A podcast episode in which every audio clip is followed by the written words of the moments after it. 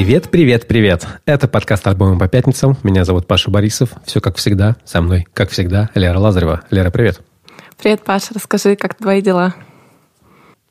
Мои дела хорошо. Я весь вечер играл в Hogwarts Legacy. Я нашел для себя оправдание, как я могу играть в эту игру, и как бы как стыдно мне, не стыдно заплатить за нее а, поскольку я, мягко скажем, не поддерживаю взгляды э, Джон Роулинг.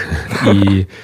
Но в игре есть транс, трансперсонажи, и мне кажется, если она получает э, деньги с того, против чего выступает, Отбеляется, то да? меня это устраивает.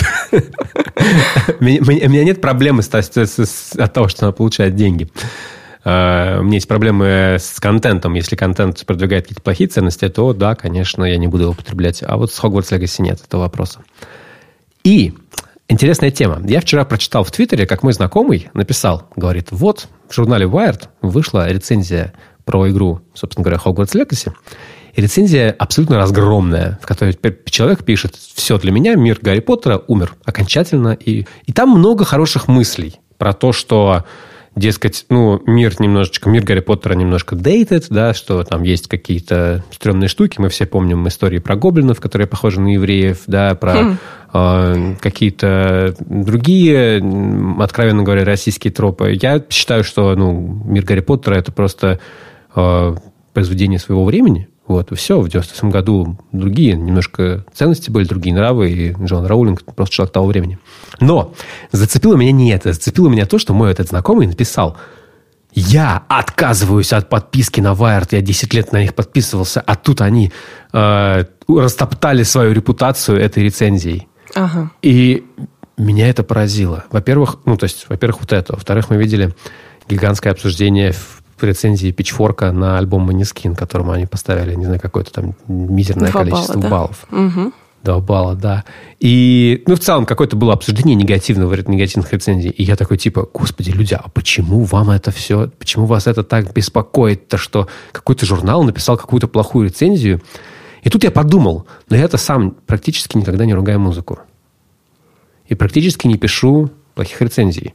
И вот, собственно говоря, как бы подтверждая эту тему, ты сегодня в наш чатик альбомов по пятницам, кстати, добавляйтесь, я думаю, вы хм. найдете в Телеграме, скинула текст э, Стивена Хайдена, великого музыкального критика, про то, почему практически нет сейчас негативных рецензий. Что ты вообще думаешь про негативные рецензии? Нужно ли об обосрать музыку? Или, или, или это как? А, ты знаешь, я, наверное, по жизни не хейтер, в принципе, поэтому как бы я как к этому подхожу? У меня на самом деле очень простой какой-то принцип. Зачем вот если мне что-то не нравится, хотя таких вещей, ну, не прям много, да, то есть, э, я не знаю, я тебе не могу даже сходу сказать, что я там какой-то вообще э, альбом или группу ненавижу, да, ну, что-то вот я недолюбливаю, или вот я это больше воспринимаю как, ну, не понимаю я сейчас в этот момент, эта музыка как бы не совсем для меня, может быть, у меня, ну, нет каких-то причин ее сейчас полюбить, может быть, в будущем, да, э, но я вообще в целом считаю, что, наверное, как-то вот я не вижу смысла в хейте, потому что я сама, когда читаю какие-то негативные рецензии, да, я понимаю, что я как будто бы этой злостью еще больше сама э, набираюсь, как-то, знаешь, и мне от этого еще хуже. И вот этот рассадник какой-то ненависти, он меня еще больше пугает. То есть, мне кажется, вокруг и так столько, знаешь, конченых вещей вообще в мире, что если еще будет в каком-то таком хорошем, да, мире, там, условно хорошем, конечно, мире музыки будет еще это все развиваться и нагоняться, вот этот негатив, ну, ну не знаю, как-то как меня это отталкивает, нет, я просто помню, как я переживаю очень сильно из-за негативных рецензий, когда особенно, знаешь, критикуют кого-то, кого я люблю.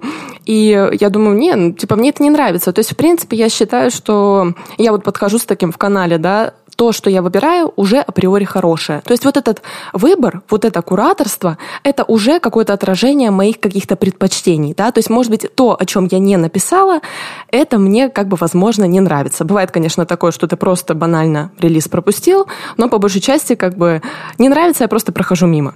То есть вот такой подход. Я бы даже и хотел бы, наверное, писать негативные рецензии. Один раз меня Михаил Кузарев обосрал за то, что я обосрал э, последний альбом, или предпоследний, не помню, какой-то Radiohead, который мне показался скучным с точки зрения именно сонграйтинга. Вот. А, да, да, да, Moon Shaped, э, Shaped Pool, и мне он действительно до сих пор кажется скучным с точки зрения сонграйтинга. Там все красиво по музыке, но э, хочется спросить, а где песни, о чем ты рассказываешь? Но Тому Йорку, видимо, в тот момент было не очень интересно писать те песни, которые я от него хотел бы ждать. Ну, я как бы сказал, ну, что это вообще такое? Вот чтобы найти какую-то группу, которая вызовет у меня настолько много эмоций, что мне хочется ее обосрать, у, это я не да. знаю, у меня не вызывает ни, ничего такого, такого желания. Такого, знаешь, вот. И, и поэтому мне часто бывает даже интересно почитать какие-то хейтерские рецензии, в том числе на то, что мне очень нравится, просто для того, чтобы залезть в глаза, в голову этого человека, который написал что-то такое страстное, у него и понять, почему, пытаться понять, почему у него столько страсти.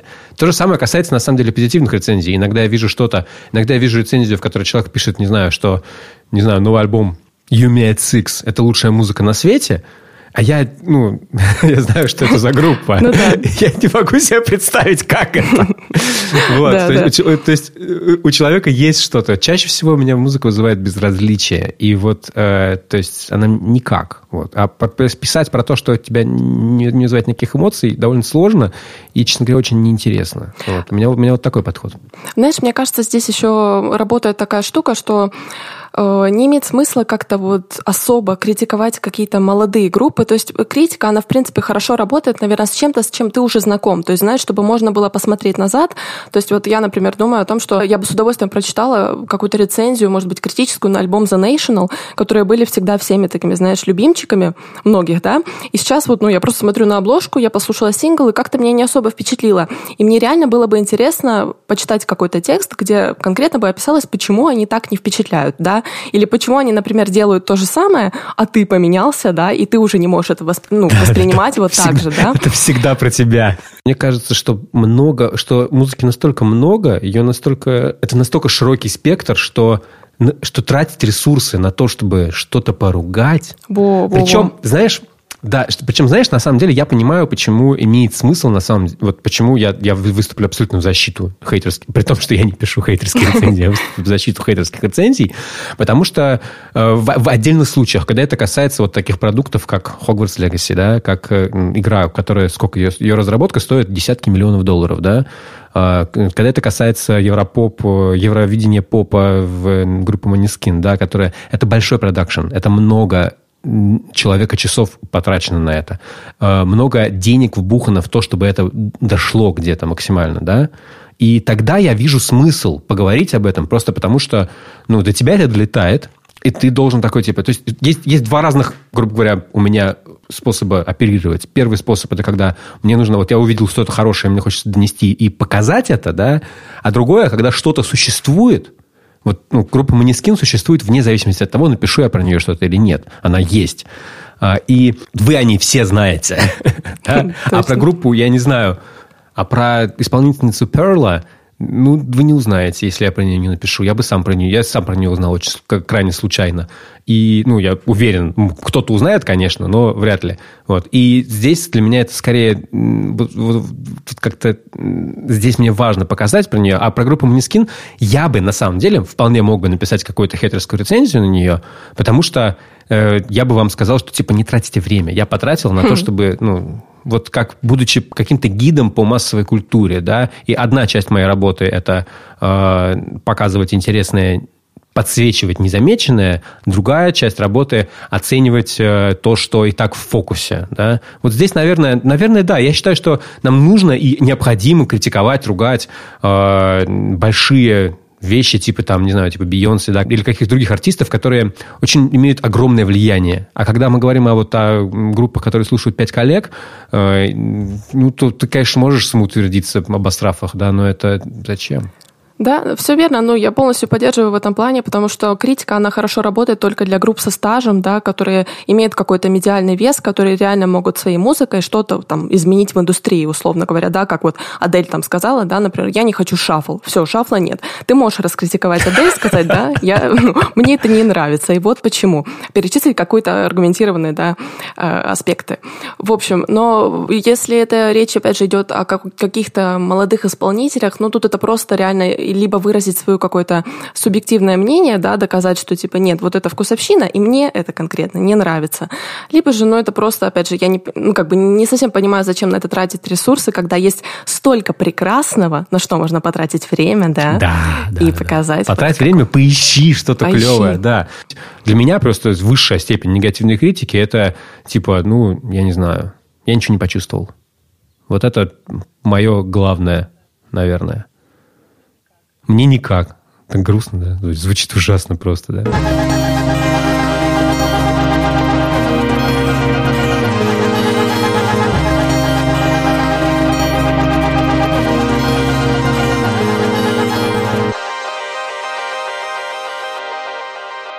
Ладно, давай поговорим о музыке, которая как. А, я хочу начать сегодня с одной конкретной песни.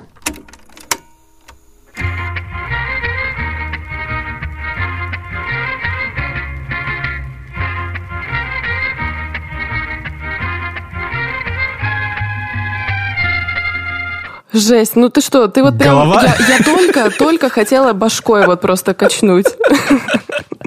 Голова сама настраивает, да? Да.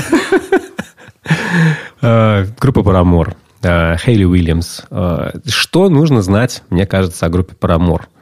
Кроме того, что ты на ней выросла. Что о ней нужно знать? Да, мне кажется, важно о ней нужно знать о том, как она вообще появилась, откуда взялась Хейли Уильямс и а, почему она оказалась такой, не знаю, влиятельной, да, известной группой. Хейли Уильямс с 14 лет пишет песни. Она с 14 лет была на контракте у Атлантика. А, она она, она, она жила в тот момент в э, Теннесси, в Нэшвилле. Это столица, одна из столиц сонграйтинга в мире. Вот, если ты там живешь, тебе там немножечко попроще находить контакты, выступать, э, писать песни и все на свете. Этим пользовались не одно поколение поп-музыкантов. И Хейли на самом деле ну, ушла именно в эту сторону. Она писала поп-песни. И лейбл из нее пытался сделать поп-артистку но она в ней была какая-то панк-душа, и ей казалось тогда в начале 2000-х, это был все примерно 2003 год, вот так плюс-минус, ей казалось, что ей хочется играть поп-панк, э, и она подумала, что лучше будет сделать группу, а не сольную артистку. И вот, собственно говоря, появилась группа «Промор», которая у нас была друзьями. Это важный момент, что это не группа из панк-кругов да, это люди, которые хотели быть в панк-кругах, но люди, которые занимались поп-музыкой, и, ну, это просто немножечко другого бэкграунда персонажа. Это, это, не, это не группа My Chemical Romance, которая больше имеет отношение к панку, да, мы их там первый альбом записывал Джефф Рикли из Thursday. А, это не группа Thursday, опять же, которая просто вот плоть от плоти, вот этот вот весь сцена, так называемая, да, Парамор здесь туристы. Тем не менее, это группа, по которой а, мы определяем, что такое 2007 год. Это, конечно, удивительная история. Но вот так сложилось. А, любила ли ты Парамор в детстве? Знаешь, Карина? часто есть такой друг, который всегда любит какую-то группу. Вот, вот у меня была подруга, которая очень любила Парамор. А, я, наверное, больше склонялась все-таки к, к Fall Out Boy, к Panic at the Disco. Мне очень нравилось, что там именно вот этот театральный, знаешь, какой-то, какая-то вещь ага, такая. Понимаю, да. Мне нравилось именно, что там мужской вокал. Мне нравилось, мне очень очаровывал Патрик Стамп у Fall Out Boy. Мне он нравился очень такой вот милый рыжий мальчик. Патрик? Да, да. Не нет, Пит? не Пит, не Пит, мне именно Патрик нравился. О, слушай, нет, а моим крашем был Пит абсолютно прям, ну, понятно. Вот, но Парамор, знаешь, когда у тебя как бы близкий друг любит Парамор, ты тоже невольно любишь Парамор. Вот. Но я все-таки, знаешь, как бы остановилась на каких-то самых известных песнях. Вот, поэтому вот Misery Business, Only Exception, там Crash, Crash, Crash, это вот все, да, то, что я слушала. Я, конечно, с опозданием к Парамор пришла, потому что в нашу деревню подвезли эту музыку чуть позже, чем к цивилизованному миру. Но, но да, это, ну, я абсолютно понимаю их значение вообще в музыке того времени. Они, мне кажется, наиболее были одной из наиболее удобно упакованных групп, да, где все, где все было при всем. Да. В Misery Business есть потрясающий абсолютно припев, да и вообще все как бы... Это, это очень крепко написанная песня. Песня со стрёмным посылом, да, про то, что я увела парня у подруги, но мне классно. Да, да, да. Boy, it feels so good.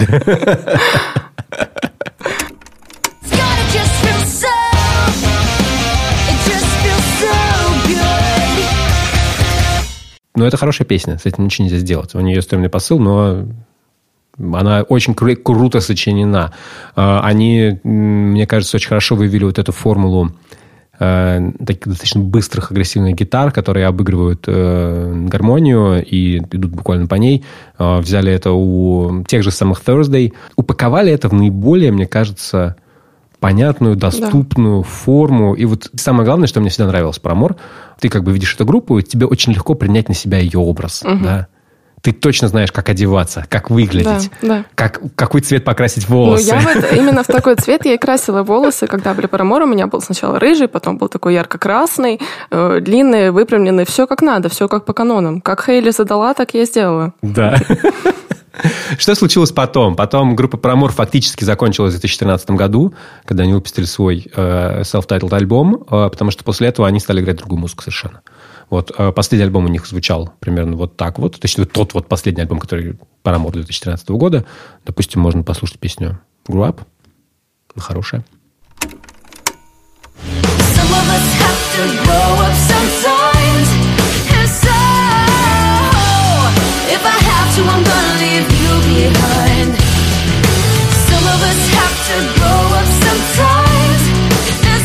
Ну и Хейли последовала своим словам и выросла. Начала сольную карьеру. А, потом группа Paramore записала альбом After Laughter, который больше похож на... Я не знаю, на что мне он не очень понравился, откровенно говоря. А, но нормальный он, интересный в целом. Ты его слышала? Очень давно. Не помню вообще, как звучит. Мимо прошел. Он звучит как 80-е. Давай послушаем его.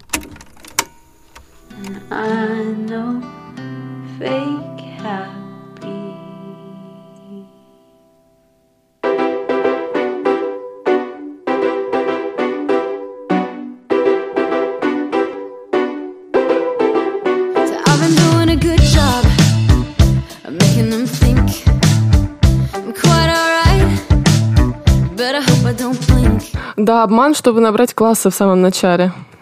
Абсолютно. И набрали, получилось. Мне это напоминает все... А, помнишь группу Future Islands? Того же времени примерно она была достаточно популярна. Такое, вот такое возвращение в танцевальный синтепоп, приятный, да, да. С, угу. фанковым, с фанковым басом, а, который очень мид-темпо, средний по темпу, который просто тебе делает неплохо. Э, по альбому After Laughter казалось, что вот эта шутка про то, что э, это не просто фаза в моей жизни, да, что эмо это не просто фаза, что для группы Промор оказалось, что, ну, да, это просто фаза. Выросли, да? Выросли, сыграли другую музыку, и я такой, типа... А. При этом, конечно, Хейли потрясающий сонграйтер. Э, даже по этой песне видно, как она хорошо, ум, умно и захватывающе конструирует песни. Но я, мне кажется, на альбоме After Laughter их потерял. То есть я такой, типа, окей, ну это другая группа. Мне, да, мне нужно с ней да. как-то как к ней по-другому относиться. А потом я слушал сольные альбомы Хейли. Они, они хорошие, с ними как раз проще взаимоотноситься э, относиться именно потому, что... Послушаем, может быть, что-то с него? Давай, да, конечно. Мне нравится Ты очень песня. ее сольную? Да, вот мне именно сольный ее очень понравился на самом деле. И мне дико нравится эта песня, главный хит Симмер. Давай послушаем.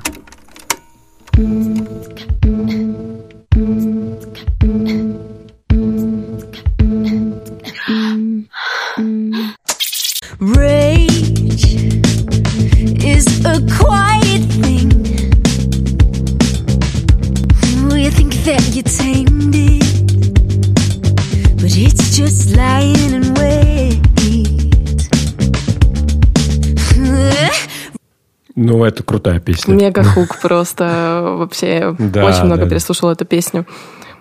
Это гораздо интереснее, честно говоря, чем предыдущий альбом про Амур. Точно. Причем по всему она настолько, настолько глубоко пишет и, и тексты, и вот это огромное количество разных интересных моментов, потому что у тебя вначале вот этот вот дыхань, да, дыхательный да, да. ритм, который идет, да, потом очень необычный ритм, вот этот вот simmer, simmer, simmer, simmer, simmer. Вот как она это все произносит, и это, конечно, впечатляет. Я, я с большим удовольствием прослушал ее сольное творчество, и тогда у меня, знаешь, тогда у меня сошлось все в голове, что не нужно относиться к Хейли Уильямс как к человеку из а, вот этой вот Warped Tour тусовки, угу, да, угу, к да, да, да. человеку из панк-сцены. Ну, то есть, да, она примеряет, наверное, панк-сцену и эмо-сцену как костюм. Но, наверное, я не вижу в этом никакой проблемы. Она к ней близка, она имеет к ней ну, отношение. Любой человек может иметь отношение к этому. И не то чтобы, я не знаю, если бы она какие-то ценности проповедовала, а потом э, говорила бы, что типа, ну, а, не знаю, условно говоря, была бы стратеджером, а потом проебала бы кресты, да, хотя, хотя ровно так и просто произошло с ней. Это просто прикрывается, знаешь, под маской «Мы выросли». Да, это, да, да, да, это прикрывается под маской «Выросли». Что она действительно была стратеджером и проебала кресты. Ладно, не, не, не получилась аналогия. Я имею в виду, что если бы она как бы выдавала бы себя за а, независимую группу какую-то и человека, ну, совсем как бы не индустри бэйби, но, в общем, мне кажется, ни у кого не было особых э, сомнений, как все, по крайней мере, у меня не было. Мне было все сразу понятно про группу Промор, что это группа из большого лейбла, группа, да, созданная да. ради успеха, а, а не ради, в первую очередь, ради успеха, а не в первую очередь ради самовыражения без надежды на успех, да, как вот как я, допустим, играю в группе, да. Вот, да, вот я играю так. Ох, или другая история. Новый альбом Paramore мне понравился примерно напополам. Вот так вот я скажу. Во-первых, мне очень понравился вот этот сингл Нет, реально? Нет? Тебе... Да. Подожди, да, вот, вот да. этот, который ты мне сейчас хочешь включить, да, тебе он очень понравился? Да, Нет? да, Паша еще лайк поставил прям при мне. Ну ладно, хорошо, давай, давай, вот давай ее включим. Давай, давай, давай, давай, давай поговорим.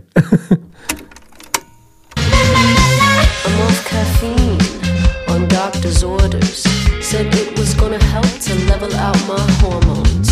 Lucky for me, I run on spite and sweet revenge. It's my dependence on the friction that really hinders my progression.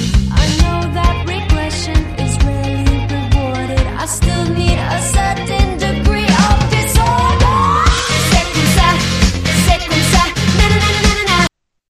Что тебе может не нравиться Знаешь, здесь? Это, это такой вот бесявый какой-то припев, я вот не могу его по-другому назвать. Он меня бесит, что меня бесит, что это привязывается. Меня бесит вот это тупое на-на-на, потому что я пела это потом два часа после того, как послушала этот альбом. Мне ни одна песня не запомнилась так хорошо, как вот эта. Она такая дурацкая, так ты это, знаешь, вот она именно какая-то... Это же хорошо. Это, ну, это хорошо, но это прям, знаешь, на грани вот, типа, вот это вот... Э, Короче, и вроде как и бесит, и нравится, знаешь, вот, я не знаю, это очень странно. Я потом еще, я тоже обратила внимание на строчки, что вроде как припев, знаешь, такой милый, там, веселый, но потом я смотрю на, да, вчитываюсь дальше в куплеты, и что-то там как-то вообще не особо весело, на самом деле, там про дизордеры и про, э, про большой вес, да, ну, то есть там про такие серьезные достаточно штуки. Там очень, она очень интересно написана. Во-первых, эта фраза на французском значит э, «it is what it is». Ну, как uh-huh. бы... В, в, в, я не знаю, как точно перевести, но смысл такой, что вот, вот, вот как бы...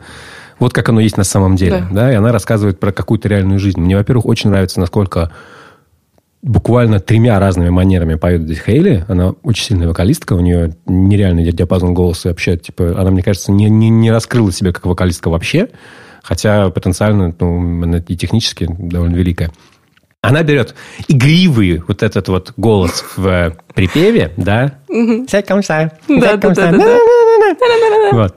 Для того, чтобы подчеркнуть свое отношение к проблемам, которых она поет в песне, да, что типа, ну ладно, похер, идем как-нибудь, как это, Понятно. похер пляшем, ну типа, как-нибудь справимся. Э, that's what it is.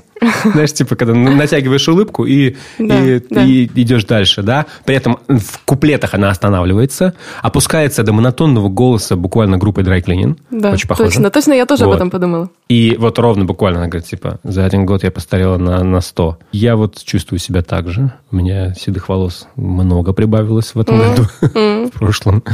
Вот. И про много говорит. Она говорит, что доктор запрещает пить кофеин. Э, она говорит, ну, ничего страшного, я живу на боли и на жажде, не знаю, э, мести. Да-да-да. Это какая-то песня человека, который, ну, у которого не очень все хорошо, но он пытается справляться со своими демонами и просто жить с ними. Да, не перебороть них, а, а, а жить с ними. Мне вот как-то... Меня она очень зацепила и по тексту, и музыкально она мне понравилась, потому что, ну вот, это очень прилипчивая вещь, она классно сделана, и она сразу тебя отсылает... Вот у меня там две главных, наверное... Я думаю, что когда они писали, у них был мудборд, и на мудборде было две песни. Ну, естественно, вот что-то из, из Dry да, а, ну, очевидно...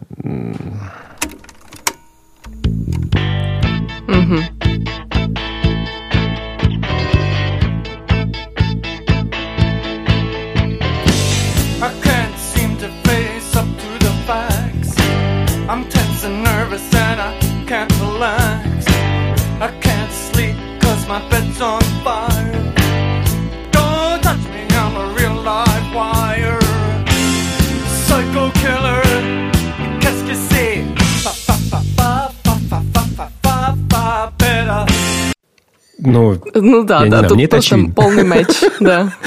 Схема очень понятна. Ну, ну что, я не против такого. Мне такое нравится. Я, да, я очень люблю такие параллели. Я люблю, когда группы а, играют на какие-то... А, а понимаешь, это же, это же не, это, это не то, что взяли, украли или что-то такое. Нет, это взяли, провели сознательную параллель вот из там песни 80 каких-то там годов сюда, к современному миру. И тут можно найти много смыслов других, да, допустим, что ничего не изменилось, что люди как... Ну, что, что есть какие-то вещи, которые вечны. И вот это вот ощущение какого-то раздрая внутреннего, когда у тебя ничего не получается, а потом ты в припеве такой... Ладно, окей, сделаю модный припев. Классный. Ну, знаешь, надо признать, что эта песня, она единственная такая в своем роде на этом альбоме. Потому что больше такого плана песен я особо не заметила. Мне вот как раз почему, почему я и хотела, чтобы мы поставили э, какую-то песню из сольного творчества Хейли, потому что мне очень показалось, что вот этот последний альбом Парамор, он сильно походит по звуку на вот этот их, на вот этот альбом э, Хейли, да, сольный. Э, мне это особенно показалось заметным в песне Figure Eight. Давай послушаем. drain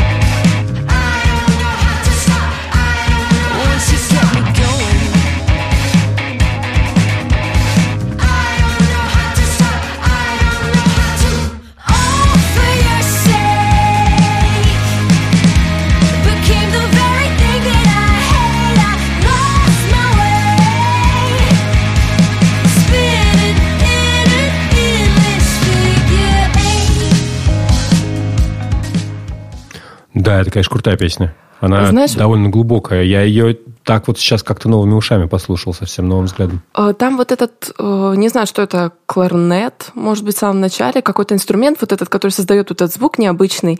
Э, да, конечно, в припеве чувствуется, что это откровенно парамор, да, когда уже Хейли переходит на вот этот такой более, да, тон какой-то своего голоса, отчетливо панковый.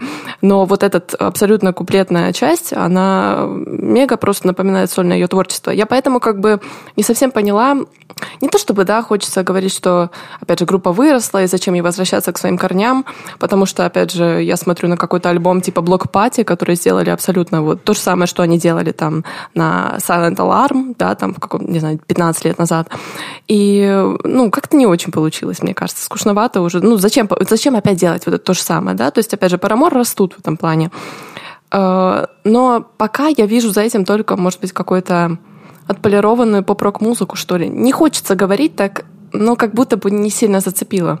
А меня зацепило. Меня зацепила вот эта песня циском... Я не, не понимаю французский совсем, не могу произнести. Меня зацепили. Мне понравился, э, мне понравился стартовый трек, тоже очень хороший. Песня This Why.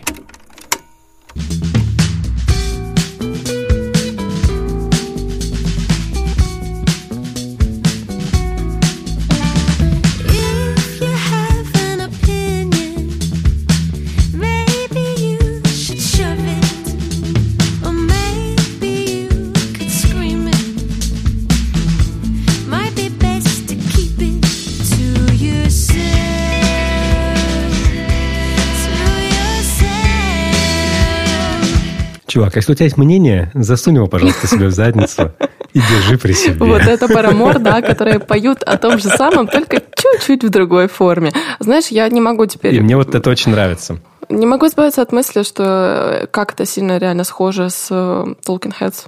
Теперь не могу прям выкинуть. Вот я прям, я прям слышу с самого начала вот эту постпанковую гитару и какие-то вот да, эти да, маленькие да. матрок, что ли. Не знаю, такое, какие-то гитары, переборчики. Просто, просто такие типа тыка, да, тыка, да, тыка, да, да, да, да, да, тыка. Э, много про это говорил э, в книжке How Music Works, э, про то, как он, собственно говоря, пишет музыку, как он очень много ориентируется на ритм. Он, для него чуть ли не самый главный вообще инструмент в музыке – это ритм, и ритм, который производит не только барабаны или бас-гитара, а все остальные инструменты тоже, и голос в том числе. Для него это важнее всего на свете. Здесь я это слышу, здесь это мне нравится. И я, честно говоря, ну, я не вижу проблемы в том, чтобы послушать еще одну попытку а, создания поп-музыки по канонам Talking Heads, потому что маловато, можно больше. Знаешь, э, маловато, я бы сказала, тако, такого, чтобы там был именно не знаю, с женской стороны, что ли, женскую версию какую-то, потому что я слышала много переработок Talking Heads, но в исполнении таких же, знаешь, бойс бенд групп, да, каких-то вот, где именно все это поется в таком же ключе, и получается прям откровенная копирка. Все-таки, ну, Парамор это делать немного по-своему, и, наверное, вот эта ипостась, да, может, панковая, панковая ипостась Парамора, она остается в текстах больше, чем в музыке.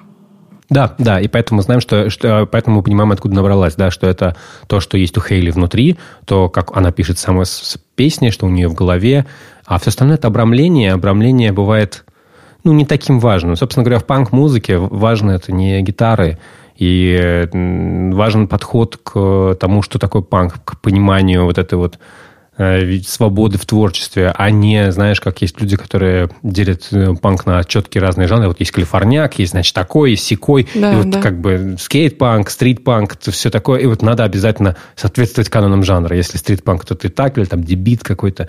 Угу. Я, я, я, я, я такое не то чтобы не люблю, я такое не понимаю. Я по-другому музыку слушаю совсем. Для меня важно, важно содержание, а не, а не вот это. Вот здесь я вижу полную преемственность. Мне понятно, почему эта группа все еще Парамор. Ну, да. а, при том, что она 10 раз изменила звучание. И, не знаю, мне, мне нравится. Короче, короче, я с удовольствием, честно говоря, послушал. Я еще переслушал всю дискографию Парамора перед тем, как Вот это будет тебя, да. Это я реально целый день слушал Paramore. Знаешь, э, мне кажется, если слушать вот так вот Paramore э, хронологически, да, в хронологическом порядке, начиная с первого релиза, то ты больше поймешь, почему они сейчас делают такой звук, чем если просто вот так вот слушать там Misery Business, а потом включить вот этот альбом. У меня точно так же было с альбомом Arctic Monkeys. Я там слушаю синглы, думаю, ребят, come on, типа, да, что делали делаете? раньше? Да, да, да, да, да. Да, а потом я переслушала все в хронологическом порядке, и мне это просто открыло глаза, и я поняла, что, да, на самом деле все логично. Оно все к этому, в принципе, Ну, слушай, мне кажется, мне кажется, что Алекс Тернер все-таки стал писать о чем-то другом, а Хейли нет. Ну, момент. да, у, на Тернера там, мне кажется, сильно повлияло то, что он переехал э, в Америку, да, и то, что он стал mm-hmm. не инглишменом уже, да,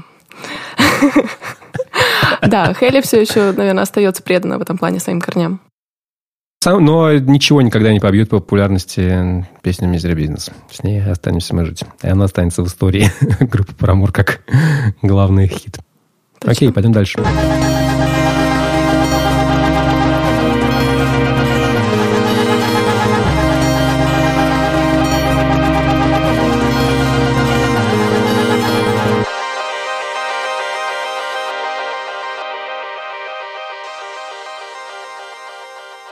Паш, ну, в общем, я хочу начать с истории такой, знаешь, у меня есть какой-то список старых релизов, которые я так откладываю, когда у меня там есть свободное время, хочется что-то послушать не новое, да, что-то каноничное, что-то уже проверенное временем. А, я захожу послушать там какие-то альбомы нулевых, вижу какой-то список с критик-скорами, да, которые были хорошо оценены в свое время, и вот что я вижу в списке альбомов 2000 года, да, это там какие-то альбомы New Metal, это альтернативный рок, да, там, не знаю, Radiohead Music, что-то, там есть какая-то попса, там есть какой-то рэп, есть R&B, конечно, э, но я-то ищу там что? Я ищу, ну, какой-то инди, да, там. Yeah. я ищу что-то, что я знаю, да, вот что мне может потенциально понравиться. И, ну, я понимаю, что вот в то время инди как такового ну, ну, не было еще такого направления, прям вот откровенно, чтобы, знаешь, прям сформулированное, какое-то четко определенное. Вот мы инди-музыка. Это появилось там году в 2000, ну, не знаю, четвертом, пятом, с каким-то постпанк-ревайвом. Да, это, там. ты знаешь, это в том восприятии, вот как, это такая же история, как с Эмо 2007 года, да. Эмо 2007 года возникла не на пустом месте, но оно ничего не имеет общего с тем, что было до того, на самом деле. То же самое с э, тем инди-роком, про который ты говоришь, да, инди-рок существовал и термин, и все на свете десятилетия. Просто это была очень ниша специфическая. И когда Strokes, значит, подняли это все, mm-hmm. типа, или там другие группы, типа ES, да, подняли все это на другой уровень, это вот как, как с 2007 годом, это немножечко другое все-таки. Знаешь, ну вот э, я пытаюсь просто для себя понять, откуда это все пошло, и когда я натыкаюсь на группу Yellow Tenny, я понимаю, что вот это та группа, ну, с которой, О. в принципе, все началось. Которая, в принципе, наверное, делала инди-рок, просто он тогда не назывался инди-роком, может быть, да, там не существовало каких-то понятий, были какие-то другие жанровые, не знаю, сравнения, но, по сути, это вот было оно. И, ну, Йола ну, если так можно сказать, да, они придумали инди-рок. Вообще, знаешь, как переводится Йола? Что это вообще такое? Нет, я вообще ничего не... Это, есть такая проблема у меня с этой группой, сейчас давай сразу установочная лекция. А, у меня есть очень большая проблема с группой Йола Тенни. Тен? Я думал, что нужно Йола говорить. Ну, ладно.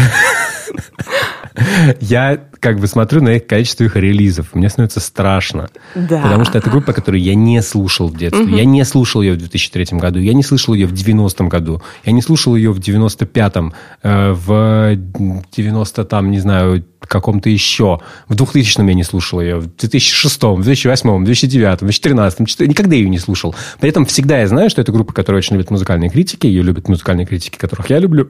Мне сложно к ней подступиться. Поэтому давай будем пробовать к ней подступиться.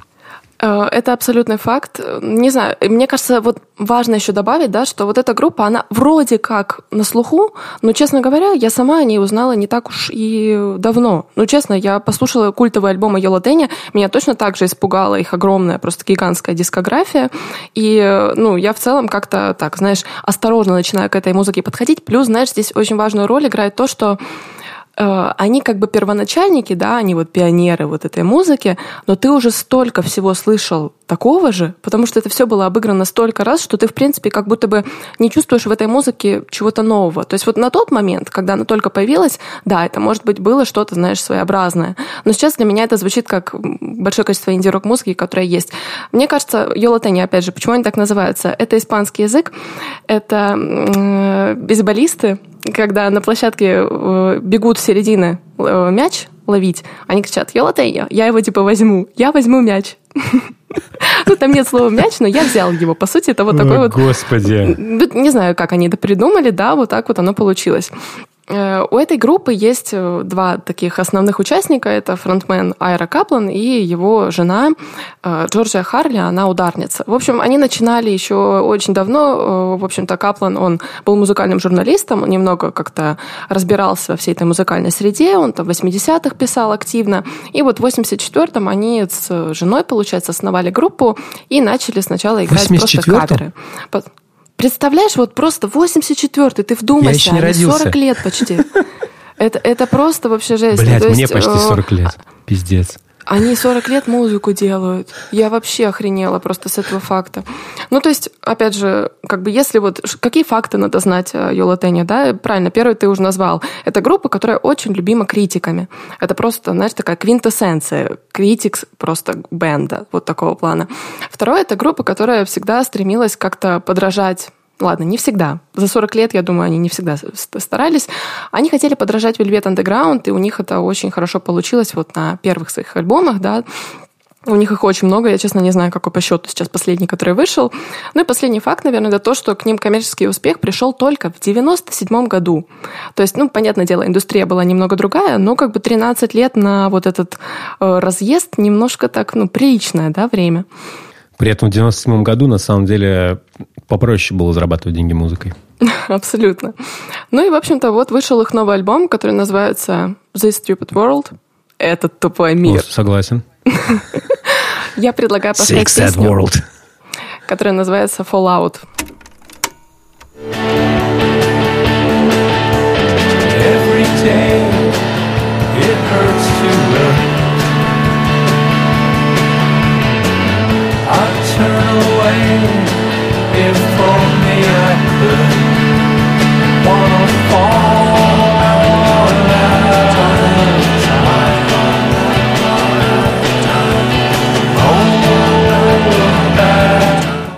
Ну вот давай представим, что... В смысле, даже не нужно представлять. Я ничего не знаю про, толком про эту группу.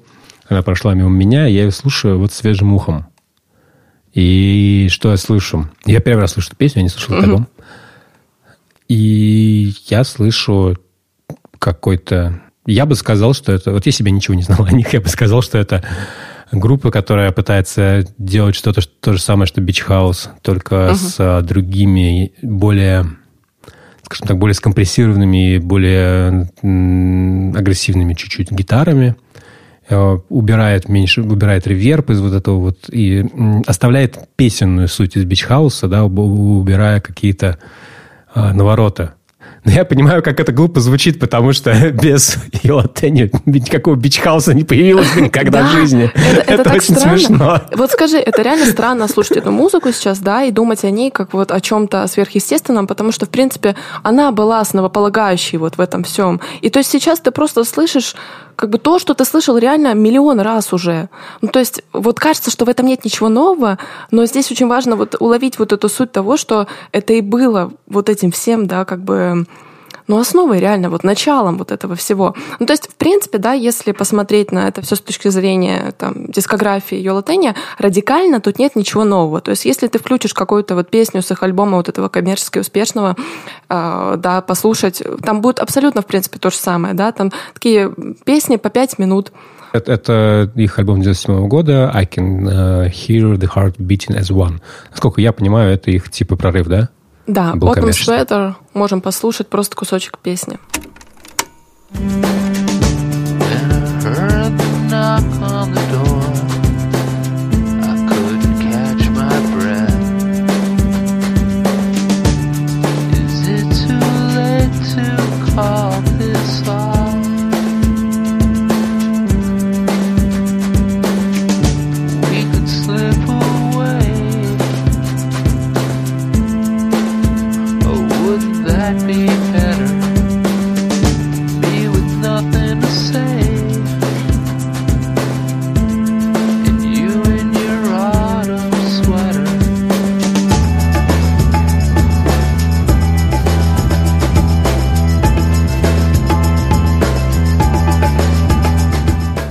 Меня все время, сейчас пока мы с тобой разговариваем, у меня все время мысль, что ну это какая-то такая, знаешь, вот группа как Pavement. Угу. Да, типа Инди Дарлингс, э, классика, культ, все дела, но э, я не знаю, ну, я вот вырос на Pavement, у меня с этим не было проблем, я их не пропустил. А вот если бы я их пропустил, то как бы я их сейчас воспринимал бы? Юлатени, э, они просто не такие живые, да, вот. Они более медленные, они более меланхоличные, у них есть вот этот немножко вайп, опять же, Velvet Underground, да, такой чуть-чуть какой-то гедонистический, что ли, может хотя тексты абсолютно, да, они веселые, там, и если вот слушаться в то, что поется вот на последнем альбоме, то там только ухудшается, вот там с 2000 года их, их песни, да, их тексты их песен, это все только э, нарастает вот это недовольство, знаешь, внешним миром, да, ну и понятно, как, почему альбом называется это «Тупой мир», да, предыдущий у них назывался что-то типа э, там происходит мятеж, что-то там было такое, вот, тоже да, того right, плана, знаешь. И ну, это правда странно слушать, да, но почему вот что вот в этом альбоме новом, что в нем прикольного? Вообще, они в этот раз подходили немного по-разному, по-другому к записи, да. Э, они поставили просто звукозаписывающее оборудование туда же вот на репетиционную точку. И получилось так, что они смогли э, те гитарные джемы, да, те какие-то партии, которые они обычно просто репетировали, они смогли их более как-то спонтанно, более свободно записать. Поэтому вот в этой песне Fallout, которую мы послушали, там такая достаточно традиционная структура, просто Просто нормальная, хорошая инди-рок песня. Но вот сейчас мы включим другую песню, и ты узнаешь, вот как на самом деле по какой песне можно охарактеризовать весь этот альбом? Это песня Tonight's Episode. Можем поставить ее со второй минуты, чтобы так сразу уже э, понять. Walk the dog around the world,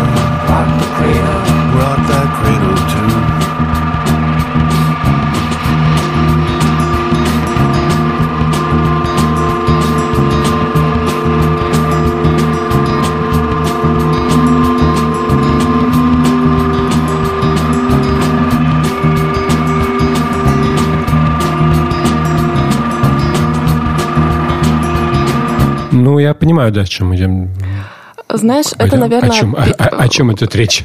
Это, наверное, вот первый за долгое время альбом, где первое, на что я обратила внимание, это ударные. Они очень ровные, они мега ровные. Я вообще не слышу динамики вот этих ударных, знаешь. Я слышу только один и тот же просто ритм. И там вроде как есть яркая, да, такая бас-гитара, которая, ну вот, может быть, в этом кусочке ее не было сильно слышно. Там есть такой приглушенный голос, и там есть noise. Но вот этот noise, да, как бы он такой больше как reverb какой-то. То есть его трудно назвать noise ом. Это, это не lo-fi и не noise, да, потому что lo-fi это что-то более легкое, noise это наоборот. У меня ассоциация какая-то, знаешь, не знаю, Sonic Youth, там, блин, Gila Band. Вот, то есть это не что-то гнетущее или мрачное, а как будто бы это, знаешь, я вот вчера это сформулировала как, эм, когда вот если бы у меня соседи начали делать ремонт, и они постоянно что-то сверлили, а ты бы хотел что-то записать, и ты просто вот подстроился под эту сверлящее вот это, да, просто под сверло за стеночкой и наложил на это гитарный джем, и вот из этого получилась бы вот такая вот музыка. У меня в целом, знаешь, еще э, вот именно конкретно по этой песне сложилась почему-то ассоциация с во-первых, с Radiohead, с Radiohead эпохи In Rainbows, да, вот где был тоже очень такой вот очень ровный ударный, вот песни типа ну, это, это крауд-рок, э, грув такой, крауд-рок да, абсолютно. Да, мне, да, вот. Мне, мне это напоминает все Кен, когда я слушаю угу. такую музыку, у меня сразу такой типа, о, это, это, это, типа, это ребята влюби, влюбили во время записи Кен. Ну, на самом деле, Кен настолько сильно повлияли на современную музыку, что не факт, что конкретно Кен, скорее какого-то, кто угу. был одним из последователей, или ну, просто это, это уже стало инструментом вот эта монотонная, монотонная крауд-рок, бас-гитара и ритм-секция такая. Так вот, первая ассоциация у меня была с Radiohead, а вторая ассоциация была, ну, очень четко, понятное дело, slow, потому что, ну, как бы noise, mm-hmm, да, кто да, у нас еще делает подобную музыку. Но когда я пытаюсь это осмыслить в своей голове, я понимаю, что, скорее всего, это обратное влияние. То есть это Radiohead и Low вдохновлялись Йола Тенни. Ну, конечно, не в прямом смысле, да, но, по сути, опять же, Йола Тенни были первыми, я кто это сделал. Вполне, вполне думаю, что и в прямом. Почему нет? Ну и, в общем-то, вот такой альбом получается, то есть он очень ровный, он отличается вот этими э, длинными джемами, которые есть в песнях, которые мы, к сожалению, наверное, не сможем... Ну, поставим мы их, но толку нет, потому что их надо слушать полностью. Это песни по 7 минут, это первая вступительная песня, это последняя песня Miles Away, где э, есть вот этот как раз такая, э, знаешь, бичхаусовская тема, да, вот какой-то шугейс, какой-то дрим-поп. В самой последней песне это тоже очень хорошо слышно. Но в целом этот альбом, он, наверное, хорошо работает как вот общий целостный какой-то объект. То есть, в принципе, там все знакомо. Там нет чего-то прям радикально, опять же, нового. Как тебе кажется, стоит ли начинать знакомство с Йолатенью именно с этого альбома? Или лучше пойти куда-то раньше? Потому что у меня вот, я, я хочу, у меня есть, у меня есть это в списке, буквально у меня есть список групп, которые я, типа, я ну, не понял, да, достаточно, угу. да, недооценил. Допустим, у меня там вот есть Tangerine Dream, у меня там есть э, Йолатеньо, у меня там есть Дирхуф, да, например, который я тоже... Дирхуф попроще, я их все-таки побольше слушал. Я не очень их э, чувствую. Вот. То есть понимать-то, может, я понимаю, но мне нужно с ними как-то пожить, что-то там на себя прикинуть. Э, а у меня не получилось пока что. Я думаю, это реально тот альбом, с которого стоит начать. Я честно, вот я слушала их культовые вот эти релизы 97 -го года, 2000 года, я их просто не помню. Вот, ну, мне запомнилась там одна песня на 17 минут, я, честно, даже не скажу название. Поэтому сейчас вот для меня реально вот этот альбом, это будет такое же знакомство с Виола Тенни, как и для тебя. Как для тех, кто не слушал, и для тех, кто слушал, может быть, да, но это потому что все равно что-то новое. Потому что, ну, блин, за 40 лет, понятное дело, что они изменялись просто миллион раз. Да, понятное дело, это не какие-то прям кардинальные там, скажем так, это не такая м- линия, да, изменений, как у группы Парамор, например. То есть это чуть более ровная, конечно, вещь, вещь, но вот Эволюция, с этого стоит начать. Это реально, с этого альбома стоит начать знакомство с Йола Тейни, прям однозначно.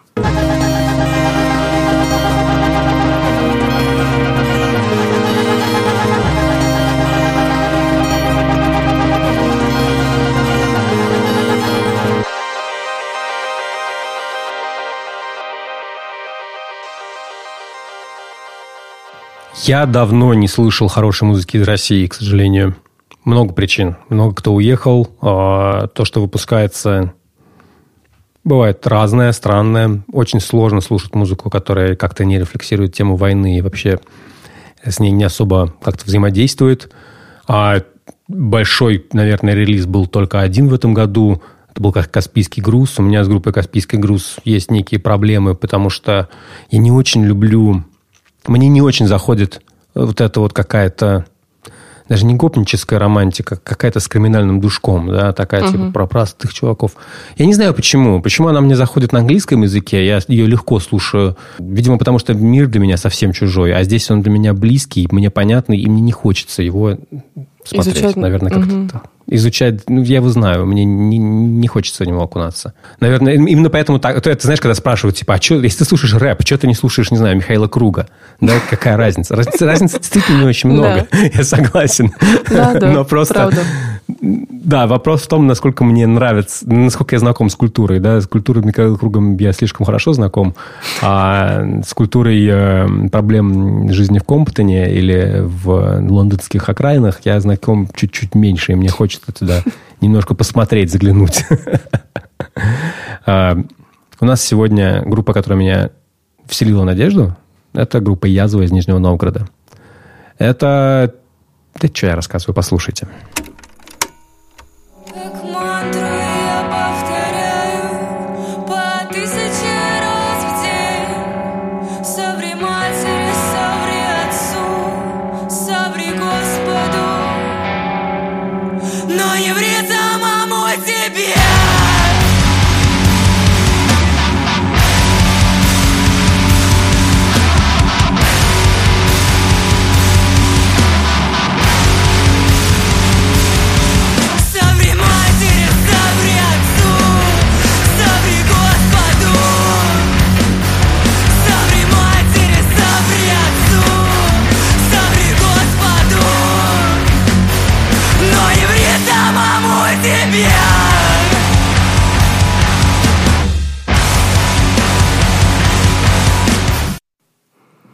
Вот это энергия, конечно. Рок. Рок, мега-рок просто. Ну, прикольно. Я на самом деле э, вчера или когда, да, вчера э, ты запостил пост с этой группой, я увидела, что у меня уже кто-то Spotify слушает. Я перешла, посмотрела обложку, такое, вау, ну пусть мне завтра Паша рассказывает про это. Ну, потому что выглядит на самом деле как блэкуха такая, знаешь, откровенно. Ну, я думаю, я не знаю, как блэкуха. Я не знаю, как звучит дальше, ну, так тяжело. Звучит дальше так же, как, как и звучит на этой песне. Э, мне, конечно, очень понравилось это. Я не знаю, как, что это. Я, я не силен в жанровых определениях в этом плане. Я услышал а, если говорить про типа мои музыкальные ориентиры, то, конечно, я услышал русскую, русскоязычную группу «Супруга», а, я услышал э, довольно крутую группу «Брутус», э, прекрасный а, проект Oathbreaker, и вот такая вот группа тяжелая музыка с женским достаточно агрессивным вокалом про мрак. Я попросил ребят из группы рассказать о том, как они вообще собрались и как они относятся к своему творчеству и зачем они все это делают. Привет, я Катя из группы Язва, пою там, пишу текст, играю на синте, и сегодня я отдуваюсь за всех. Мы, группа из Нижнего Новгорода, собрались летом 2020 года после ковидного локдауна. Звезды совпали, и мы сошлись. И долго мы шли к записи а, альбома. И альбом записывали, на самом деле, в, странных э, условиях мягко сказано, странных. Из-за того э, пиздеца, который происходит вокруг, все все просто шло максимально не по плану. Э, мы хотели начать записывать альбом весной, но все мы знаем, что произошло в феврале. И у нас барабанщик собирался релацироваться, но не состоялось. Но мы тогда не знали об этом и судорожно начали записывать барики. Начали играть какие-то концерты напоследок, и то ли слишком часто играли, то ли слишком честно и надрывно, потому что концерты в то время и в те дни после 24 февраля были единственным местом отдушины и где были люди, которые тебя понимают и слышат. И, возможно, из-за этого, возможно, из-за не очень правильной техники пения, а, мне препод по вокалу сказала, что ну, у тебя травматичный вокал, так и будет. Я голос сорвала. И мне на два месяца запретили петь, а мы записываем альбом. А, конечно, в альбоме отражены эмоционально все события а, ужасные, происходящие, которые происходят и никак не заканчиваются. А, конечно, какие-то события происходили до, которые тоже также отражались на песнях и текстах, начиная от жизни и смерти в Российской Федерации, заканчивая от э, детства и детских травм, э, ПТСР и всего в этом духе. ПТСР тоже красной нитью проходит через, нас, наш, трек, э, наш альбом. что даже мы выбрали в качестве анонса альбома цитату из книги про ПТСР. Песни все нравятся по-своему, каждая откликается каждому участнике даже по-разному. Мы устраиваем периодически собрания нашего коллектива, кто как понимает какую песню, это очень интересно, потому что я чувакам не объясняю свои тексты, вот, и это прикольно, что каждый вкладывает что-то свое. Слушай, мне очень нравится вот эта тема про то, что, то, что говорит Катя, что а, она не рассказывает о чем, о чем она пишет, и что ей гораздо интереснее о том, э, что мы в этом всем видим. Например, она мне написала, что ей было очень удивительно, что я в каких-то песнях, типа в песне «Балкон», допустим, я услышал э, про желание выйти куда-то, да, а она говорит, что нет, это не совсем про это, это про безопасное пространство. Я только могу прокомментировать твой комментарий про балкон и про то, что выхода нет, на самом деле э, это песня о мнимом э, ощущении безопасности. Вот. То есть э, не про то, что дверь на балкон закрыта, и я не могу туда зайти. Я пытаюсь защититься, но это все бесполезно.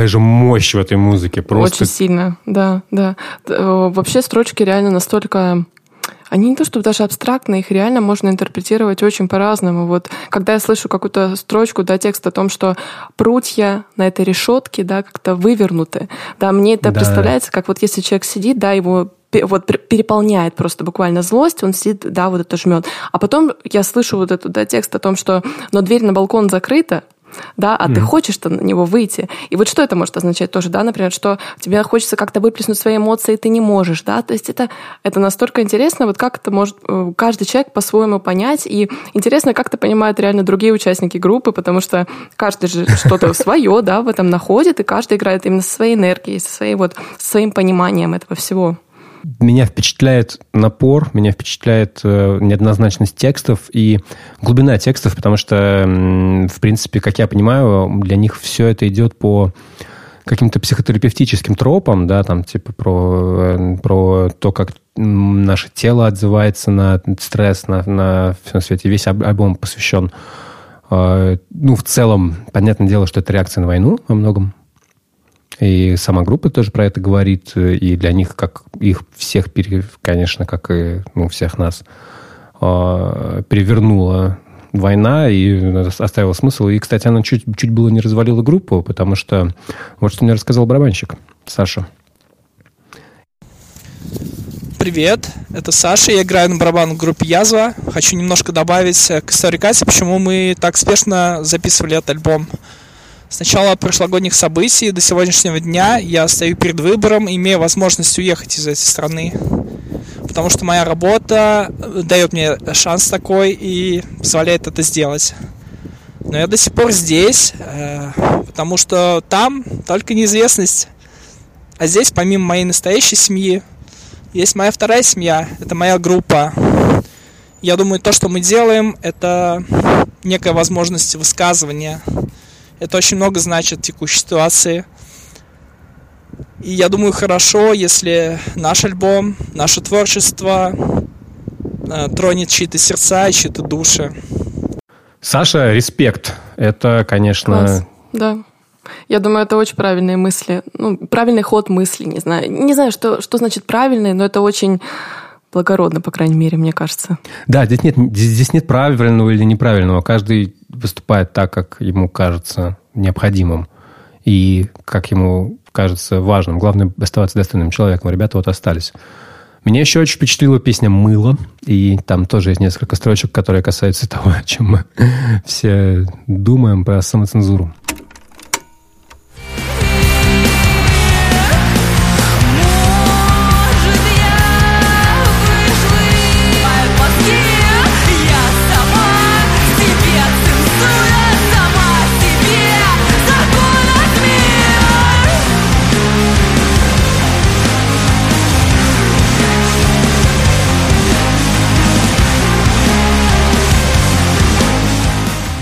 Я очень люблю момент, когда в такая достаточно музыка абстрактная и в абстрактные тексты проникает реальность. Как, знаешь, как, как какой-то дементор, как какая-то um, Upside Down из uh, Stranger Things, да, вот да, это, да, да. как, знаешь, как протекает, как будто какая-то черная хохтонь, протекающая в uh, метафорические какие-то тексты, и тебя такой, типа, у тебя вон закон о СМИ. Тебя это отрезвляет. Вообще это, конечно, я не знаю, мне, мне очень понравился альбом, он длится 28 минут всего, и он держит напряжение от начала до конца. Он почти весь вот такой довольно мрачный и эм, энергичный, и э, какой-то обреченный, наверное. Вот как-то так. Ты знаешь, мне кажется, здесь очень хорошая вот эта аналогия названия и альбома, и группы. Язва — это что-то, что ест нас изнутри, да. Мышечная память — это то, что вот мышечная память у меня здесь ассоциируется в первую очередь с какой-то психосоматикой, да, именно с тем, как вот именно наши, этом, да, да. как наши мысли проявляются, отражаются на нашем теле, на нашем самочувствии, да. Мышечная память это вот примерно об этом. Я думаю, что когда я вот вижу название этого альбома, мне представляется какой-то спазм, когда ты очень сильно напряжен, знаешь, вот ты просто в диком напряге. И в этом смысле, мне кажется, язва, они очень не знаю, делают странно, наверное, прозвучит, делают полезную штуку, они сублимируют для того, чтобы другим людям было легче переживать эти же эмоции. Потому что я уверена, что очень многие сейчас разделяют те чувства, которые, вот, о которых поют как раз язвы в своих песнях.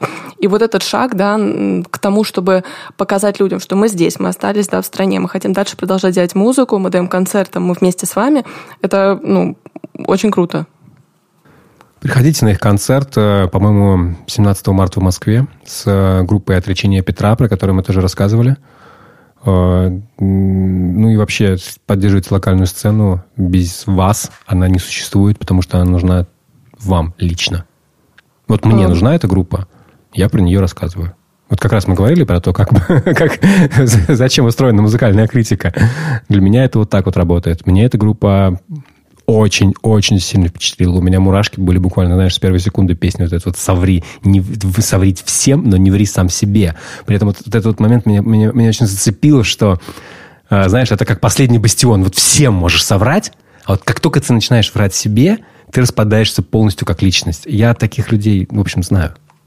И вижу. Ну, тоже... Мы сейчас сталкиваемся с ними. Угу. Среди нас, среди наших родственников есть такие, среди наших близких есть такие. Но это прям, это настолько точная метафора происходящего. Мне, меня до сих пор, я рассказываю, у меня мурашки какие-то по коже.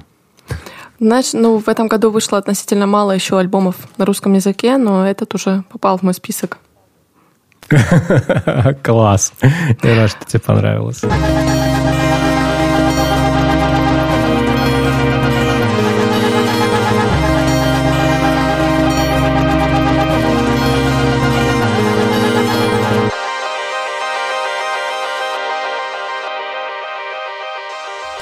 Погнали, теннис. Пенис. Мне, мне реально очень смешно. У нас с тобой уже точно так же было в каком-то из выпусков, когда, когда мы ставили какую-то дичь, а потом мы поставили что-то легкое и просто гедонистическое, эскапистское. Вот точно так же мы сейчас и начнем. Продолжим вот эту нашу тему контрастов. Группа «Теннис». Давай поставим сразу песню с последнего альбома группы. Давай. Называется «Forbidden Doors».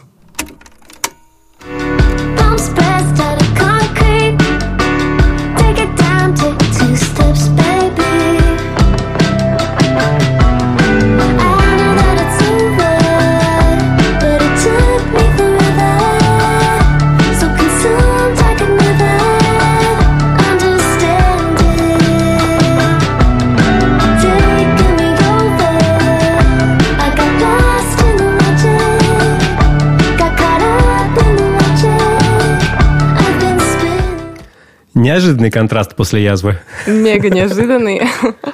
Знаешь, мне в этом плане теннис очень напоминает музыку, вот как мы с тобой слушали «Драгдилер».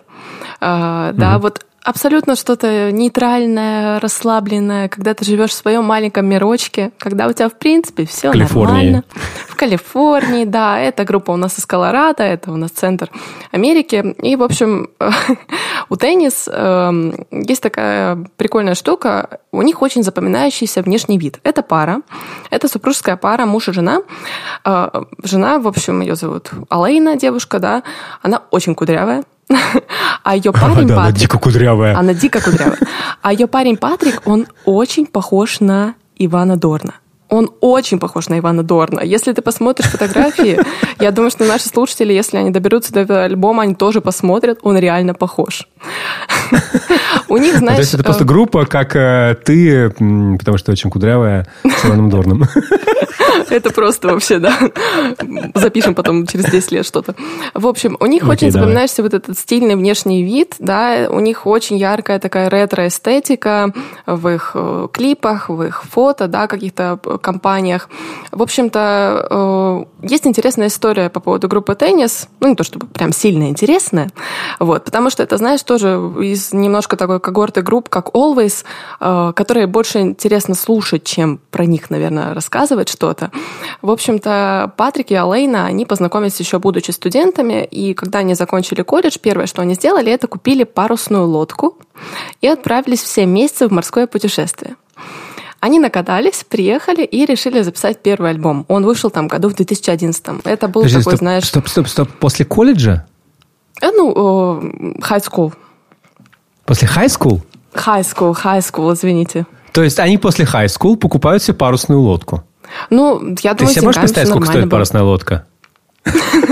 Ну, я не знаю, Паш, на чем они ездили 7 месяцев. Я думаю, это точно было что-то нормальное. Да, и как бы ну, я просто, знаешь, это э, такие истории с какой-то параллельной реальности. Знаешь, как я смотрел, я, хорошо помню, когда я смотрел сериал «Беверли-Хиллз 90210», и там, э, значит, крутые пацаны 16-летние приезжали в школу на тачке. Я такой, What? Почему? Да. А тут люди такие, типа, я закончил high school и купил себе парусную лодку и поплыл на, на 7 месяцев да, путешествия. Да. Это какая реальность вообще?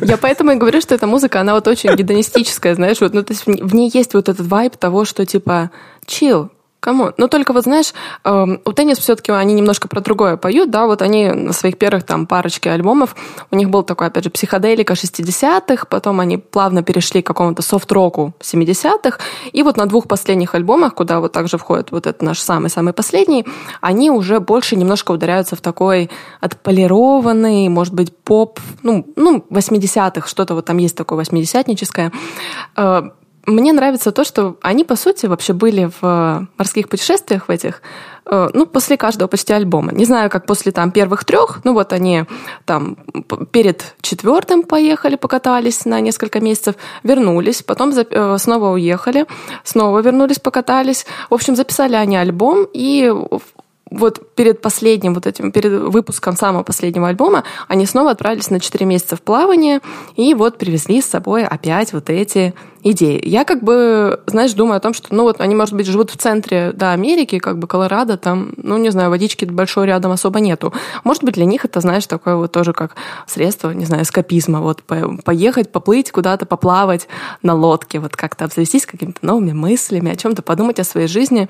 Но теннис э, по большей части поют про любовь ну, неожиданно, правда? В общем-то, но самое, что интересно, они поют про любовь, ну, супружеской пары. Это, знаешь, все-таки такая вещь, которая в наше время ну, не так прям сильно, что ли, акцентируется, да, вот даже если ты читаешь какое-то интервью, э, я там читала, например, с интервью с Орландо Виксом, это был, это вокалист за Макабис, бывший, группа-то mm-hmm. распалась, и он всегда говорит «my partner», my partner, да, то есть, хотя это его жена, то есть они, да, как бы он, они женаты именно, у них есть дети, но это my partner. То есть они никак не подчеркивают вот этого, знаешь, именно я муж, а ты моя жена, да, вот типа у теннис наоборот, они хотят, чтобы там вот это супружество, оно исходило куда-то на передний план, что может быть на самом деле связано с тем, что вот они поддерживают вот эту ретро-эстетику, да, и такой немножко вайп 70-х, где как бы брак был чем-то, да, таким особенным, Священным. важным. Да, это, это вот может быть как раз из этого исходит. Мне на самом деле вот с этого последнего альбома Plan мне понравилась песня, которая называется Let's Make a Mistake Tonight. О, про что-то опасное? Tonight. Боюсь даже придумать, э, о чем они, о чем они раз будут нам рассказывать. Давай послушаем.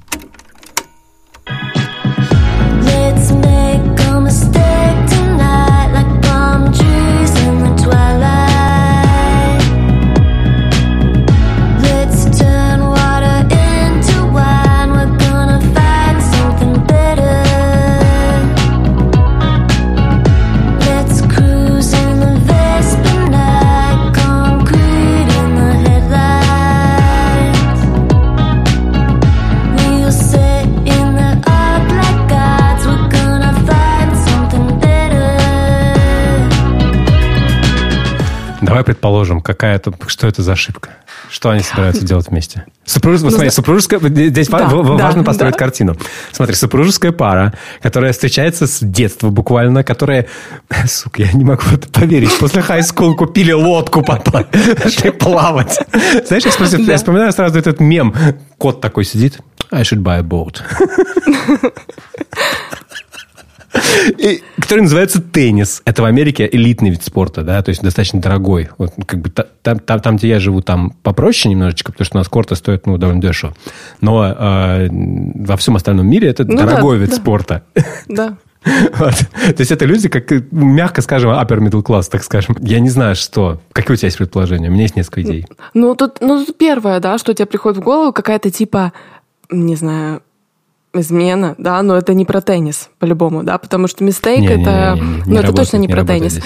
Они, э, это все очень завуалировано, понимаешь, здесь невозможно догадаться, это как будто бы, типа, идет супружеская пара, не знаю, развлекаться куда-то, и что-то должна как-то накутить, что-то, да, сделать что-то не то, но что она может сделать, я вообще не представляю, честно говоря, я, я не представляю. У меня есть, значит, несколько, во-первых, трисом, конечно, ну, потому что, очевидно, можно, ну, то есть, это, знаешь, это что-то вот, но они так сладко об этом поют, что я думаю, что вряд ли, хотя это был бы интересный контраст, а, Думаю, что не знаю, съесть ЛСД вместе. Вот, может быть, вот такой вот у меня вариант. А ты думаешь, они вот, ну, как бы, им не хватает того, что они вот на лодке там плавают, они хотят что-то еще, как-то этот experience усилить? Ну, какая-то ошибка. Должна быть, понимаешь, что это let's make... Что это за ошибка? Ну, не знаю, вот нам это остается. Из песни вообще непонятно. Да, Песня, песня дает, нам, дает нам возможность, там по, по тексту она дает нам возможность почувствовать, какого характера эта ошибка. Она не катастрофическая, она скорее типа такая О, игривая. что ли, да. Ага. Да, да, да, да. Вот я думаю, это либо секс какой-то, может быть, БДСМ, может быть, э, э, какой-то эксперимент сексуальный, да, который как бы... Ну, э, БДСМ, что в нем ошибочного? Прям продумал, продумал. Ну, на самом деле, знаешь, вот если я, я, была... Я все это время думал об этом, что может быть, какая, какую ошибку они могут совершить. Знаешь, о чем я думаю? Вот у них альбом называется «Полен». Я не знаю, замечал ли ты или нет, на Spotify есть очень популярный плейлист, который называется «Полен». И туда собирается всякая такая зумерская музыка, Э, там молодые очень исполнители, там, ну, реально инди-поп такой, вот, знаешь, цепляешься с хуками. Полен, в общем, я думаю, я, я реально уверена, процентов так на 86, что Теннис назвали свой альбом, чтобы вот иногда люди, которые ищут просто плейлист Полен, попадали на их альбом. Поэтому Господи, я думаю, как что плохо. вот это... Поэтому я думаю, что вот эта песня Let's Make Tonight, она, возможно, даже как-то каким-то образом предназначалась больше для вот этой аудитории молодой, которая, знаешь, хочет слышать песни о том, что а давай-ка с кем-то вот сделаем какую-то ошибку сегодня вечером, да, то есть не с супругом, понятное дело, а просто вот с кем-то, да, потому что, опять же, тексты очень-очень абстрактные. Ну, вот такие да, теннис. Мне очень нравится придумывать за, за группу какие-то обстоятельства, потому что как там на самом деле не имеет значения никакого. Это очень абстрактная музыка, очень не личная, скажем так, она создана, ну, музыка, которая должна тебе создать какое-то настроение, ну, вот, конечно, да, все, все, все эти, ты знаешь, как вот как в Пинтересте какие-то теги, да, ты находишь, вот у тебя там тег э, sailing, тег playing tennis, я сразу вижу людей в э, каких-то дорогой достаточно простой одежде, в casual да. шмотках Фред Перри, которые, значит, играют в теннис, там такие красивые все в солнце. Почему они с Колорадо? Они должны быть из Калифорнии. Я считаю, что они, что они просто скрытые калифорнийцы. Они на самом деле, мне кажется, очень просто хорошо поднялись на такой достаточно простой музыке, которая очень-очень универсальная, знаешь, она подходит абсолютно к любому времени, в принципе, да, ну, это для нас она, может быть, сейчас как бы звучит диковато, но, в принципе, это музыка, которую можно послушать и через 10 лет, она, в принципе, будет звучать точно так же, с тем же посылом абсолютно, с теми же какими-то идеями, потому что она максимально абстрактна, ты, опять же, в ней ничего не найдешь такого, что как-то будет отражать ее вот этот период создания. Э, сейчас, да, теннис, они издаются на своем лейбле, вот. Мне кажется, у них очень все хорошо со стримами, они в свое время очень как бы прокачались в этом смысле. И опять же, такая музыка, она очень-очень плейлистная, она очень хорошо заходит на вот такое все универсальное, чтобы ты включил это в кофейне, там это играло на фоне, и всем будет абсолютно комфортно, офигенно, просто кайфово с этого. А что тебе непосредственно больше всего нравится в этой музыке? Паш, я могла бы как сказать ты... тебе, что я выбрала теннис, потому что мне некого, про, некого, не про кого было больше рассказывать. Но мне кажется, на самом деле, знаешь, что теннис это такая универсальная группа. Опять же, вот типа я ее слушала там в 2020 году, когда вышел альбом их 14 февраля. И карантина тогда еще не было, еще пандемии не было. И было на самом деле офигенно. То есть я прям включила, я помню, выходной день был, я поставила, и мне очень хорошо зашло это все. То есть, опять же, это вот как бы у нас не совсем подходящие условия, может быть, для этого, но эта группа но универсальная. Ну, вот не могу по-другому назвать. Просто вот... Ну, то есть она хорошо... у тебя связана с хорошими ощущениями, и она тебе да, создает хороший... Да. Нет, это вот, этого более чем достаточно. Я, я, нет никакой проблемы в музыке для плейлистов. Особенно, если она делается хорошо, с душой. А, и э, с удовольствием. Не обязательно вокруг каждой группы устраивать такие истории, которые там вокруг пляски группы, не знаю, язва да? устроены. Угу. Да, или какие-то пляски с бубном, или какие-то сложные большие нагромождения. Да, есть люди, которые делают... Меня есть знакомый, который пишет музыку для плейлистов. У него миллионы прослушиваний. Он зарабатывает Верю, с, э, да. э, день, он зарабатывает с Spotify нормально. Вот. И, естественно, он делает музыку, которая четко, чтобы людям заходила. У него нет вот этого вот творческого, у него другой творческий поиск. И это абсолютно нормально. В чем проблема? Если чуваки хотят транслировать такой образ, если тебе лично это вот не знаю, заходит, то... Поднимает настроение просто, да, банально? Поднимает настроение, да. Я, правда, честно тебе скажу, я слушать это не буду. Ну, я понимаю, да, абсолютно, потому что это, музыка под определенный, не знаю, муд, под определенный период в жизни. Просто, знаешь, вот если вдруг в твоей жизни будет какой-то момент, когда ты скажешь, все стало на самом деле неплохо-то в этой жизни. Вот ты возьмешь, включишь теннис, и это все подойдет. Let's make a mistake tonight, да-да-да. Да-да-да. Опять же, она мне напоминает, конечно, Future Lens.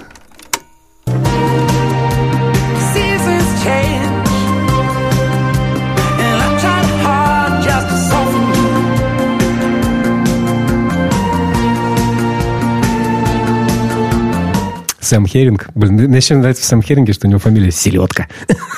Я даже не думала об этом, прикол. Просто чувак такой, я Сэм Селедка. Реально. Кул, ну, наверное, все.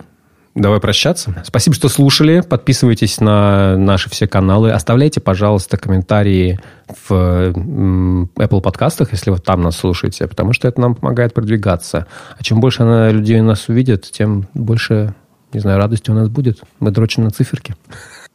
Приятно, приятно. И я тоже напомню с своей стороны, что у нас есть способ, как вы можете поддержать, если вам очень нравится альбом по пятницам. Всегда можете подписаться на платную рассылку, раз в месяц получать письмо с видео, рекомендациями от меня, от Паши о том, что можно почитать или послушать, или какую группу можно новую для себя открыть.